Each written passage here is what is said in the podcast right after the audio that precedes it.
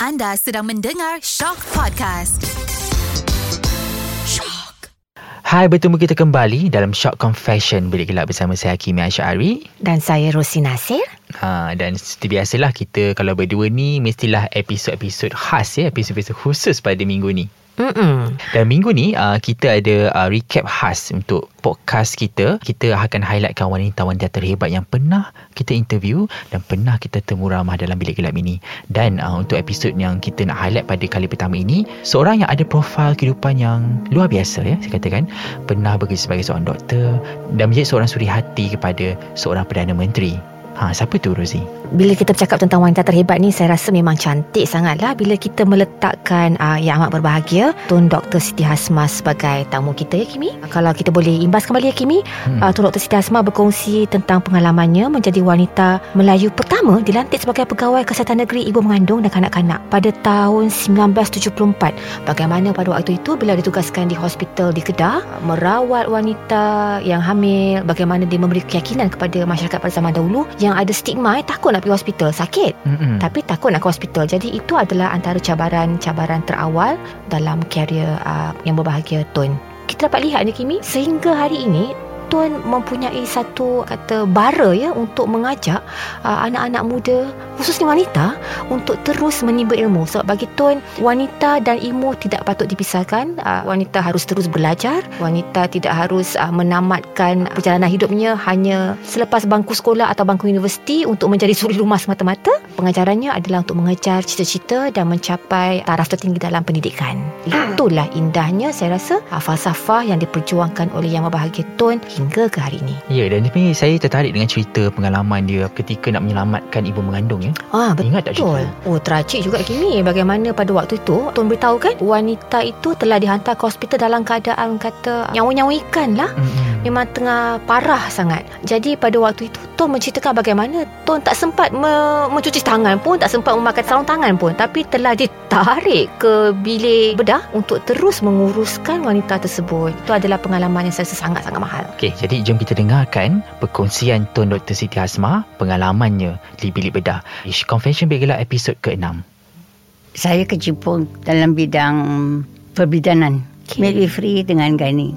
Itu saya jadi registrar. Yang satu yang saya ingat sekali, yang menyedihkan, bila seorang wanita datang masuk ke hospital tu, dibawa oleh suaminya, keluarganya, satu kampung datang. Hantar ni tiga hari uri dekat di dalam badan.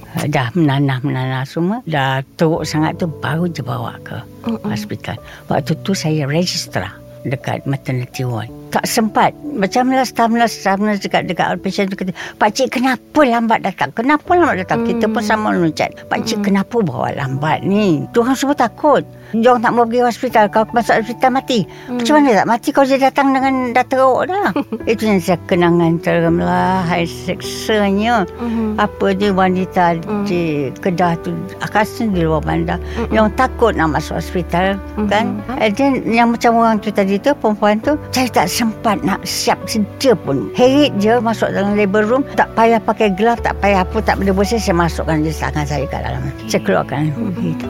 Allah, lepas tu dia meninggal. Saya yang menangis. Sebab ini satu perkara yang boleh kita tolong. Faham. Kalau dia datang awal, kan kita ada kat situ. Banyaklah kisah poverty, illiteracy, mm-hmm. ill health dengan apathy. Tak apa, mm-hmm. tak apa, tak apa lah. Mm-hmm. Kata saya punya jiwa, waktu tu semangat tu, saya dah ada berniatkan. Betul macam ayah kata. Apa yang beri pelajaran kepada saya, anak perempuan. Mm-hmm. Anak perempuan ni lah yang akan membelon masyarakatnya. Khasnya wanita perempuan. Pada tahun sembilan belas enam puluh lima tu, saya saya dilantik sebagai pegawai kesihatan dan uh, diiktirafkanlah saya sebagai pegawai kesihatan ibu dan anak, family planning.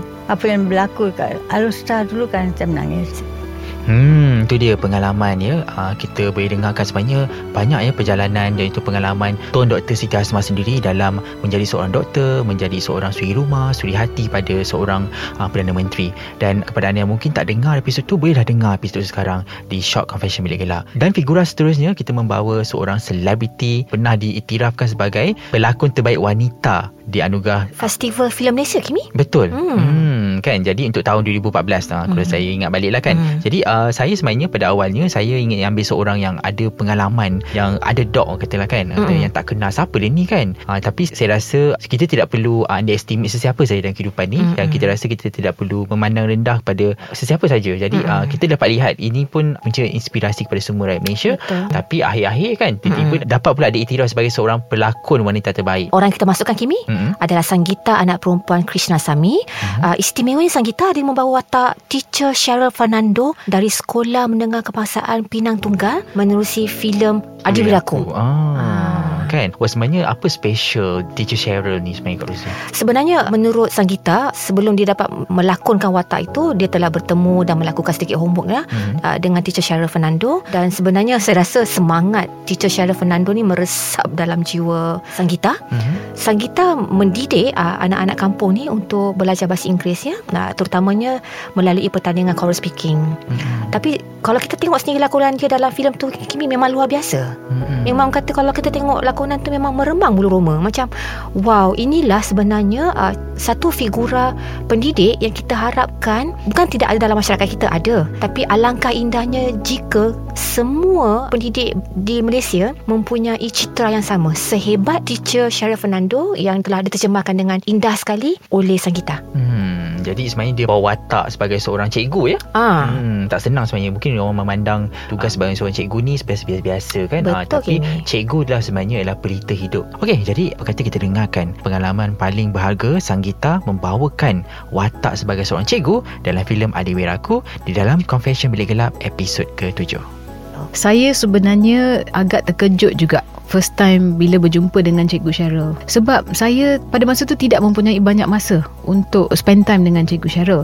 Tapi the first time jumpa dia, rasa macam ada persamaan. Saya rasa dia punya beliefs kan, dia punya principles, dia punya empathy towards anak-anak kita sama dengan saya lah. So jadi bila saya membawa watak dia, saya rasa macam one hundred percent saya boleh rasa apa yang dia rasa. Sebab bila saya pergi ke Sekolah Menengah Pinang Tunggal pada masa tu, saya rasa macam something yang saya nak buat dalam hidup saya sejak mm-hmm. saya kecil. I like social work. Pada masa tu saya tak rasa macam saya membawa watak. Saya mm-hmm. rasa macam this is like part of my social work untuk saya belajar. Lepas tu bila kita orang tengah syuting, saya tengah baca buku tau. Ada beberapa buku yang saya baca pada time tu. Tiba-tiba anak-anak tu datang pada saya kata, "Eh, but teacher, buku tu Cikgu Cheryl baca. Oh, buku ke? Tu Cikgu Cheryl bagi kita." Wow. Ha.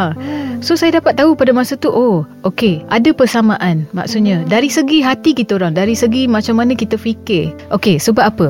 Okay, katakan like macam you nak tahu pasal seseorang tu kan, macam nak pergi dating, nak tahu pasal orang tu. Mm-mm. The first thing yang mungkin you nak tanya diorang, okay, namakan lima buku yang you suka, mm. namakan lima movie yang you mm. suka. Kalau tengok tu, you boleh tahu, oh okay, kita orang ada persamaan. So pada time tu saya tahu dari segi buku yang Cikgu Cheryl tu baca, mm-hmm. oi, ada lagi persamaan. And satu lagi, dia pun membesar di K L. uh, Dia pun pernah kerja korporat sebelum mm-hmm. jadi seorang cikgu. So rasa macam I was lucky, mm-hmm. sebab saya rasa mungkin Jason Chong tu, my scriptwriter and director Director and producer ni, diorang sangat pandai. Kadang-kadang tengok seorang pelakon tu, diorang pilih sebab dia tahu ada persamaan. So saya rasa diorang dah tahu, diorang dah tengok ada persamaan sebelum diorang approach mm-hmm. saya, sebelum hmm. saya pula yang faham eh ada persamaan. Tapi satu benda yang saya nak tanya juga tentang Teacher Cheryl, apa satu nasihat, pesanan yang diberikan pada Sangeeta sebelum Sangeeta mula melangkah ke set membawa roh Teacher Cheryl sebagai seorang pendidik? Apa pesanan dia? Pesanan dia yang saya bawa sebelum saya ke set tu ialah saya buat research juga. Okay, Cikgu Cheryl ni sebenarnya dia sangat rajin buat blog. So dia tahu sebab orang yang akan baca tu mungkin akan boleh ambil ilham sebagai seorang cikgu kan. Mm-hmm. So for me, saya dapat inspirasi daripada bila baca blog dia. Sebab mm-hmm. dia ada sebab sebab dia dia tulis blog tu, sebab dia nak bagi tahu anak-anak kampung ni, anak-anak mm-hmm. dari sekolah kampung ni, setiap seorang ada Adi Wiraku dalam diri dorang. Mm-hmm. So kita sebagai seorang cikgu, we have to make that effort to find that individual Adi Wira dalam setiap seorang tu, then you akan tengok macam mana diorang akan flourish, macam mana diorang akan maju dalam hidup diorang. Wow. Itu mm-hmm. yang saya bawa. Bagi saya, anak-anak yang jadi my teacher, Sebab pendidik. Saya masuk dalam teritori diorang. Diorang bukan pelakon. Diorang yang pernah melalui pengalaman choral speaking. Diorang yang hmm. pernah melalui pengalaman dengan Cikgu Cheryl. Tapi balik pada question persamaan tu, diorang dengan sangat cepat terima saya sebagai Cikgu Cheryl. Jadi uh, pelakon-pelakon uh, anak murid tu memang sebenarnya adalah murid-murid sebenar? Yes, diorang bukan pelakon. ha, So diorang yang pernah melalui pengalaman tu dengan Cikgu Cheryl. So dari mana saya dapat belajar lebih baik lagi kalau bukan anak-anak? Pada anak-anak yang hijau dan jernih. Yes. Yeah. So dioranglah yang jadi guru kepada saya. Dioranglah yang ajar. Okey, kalau Cikgu Cheryl marah, dia guna perkataan ni. Kalau Cikgu Cheryl lengan baju kurung dia, dia suka lipat. Bila dia jalan, dia jalan macam ni. So dioranglah jadi guru kepada saya. Ha, itu dia kan. Seronok sebenarnya je cikgu. Tapi saya sebenarnya kalau diberi peluang nak bekerja, saya nak je cikgu. Sama lah Kimi. Saya pun rasa masa kecil-kecil dulu sebenarnya mungkin kerjaya sebagai seorang guru lebih sesuai untuk saya. Mungkin. Kan mungkin. Nak mengajar orang kan. Yeah. Ha, kan. Alright, jadi itulah pengalaman kita. Jadi kita pergi ke seorang selebriti juga, ha, tapi lalu pasal kehidupan yang orang cakap jatuh bangunnya kita dapat lihat lah kan, daripada seorang penyanyi, ya, penyanyi lagu Kalis Windu, ha, Eliana M Rizal, ya. Kita tahu ya, dia lalui fasa kehidupan yang sakit, ya, pejuang kanser limfoma tahap empat.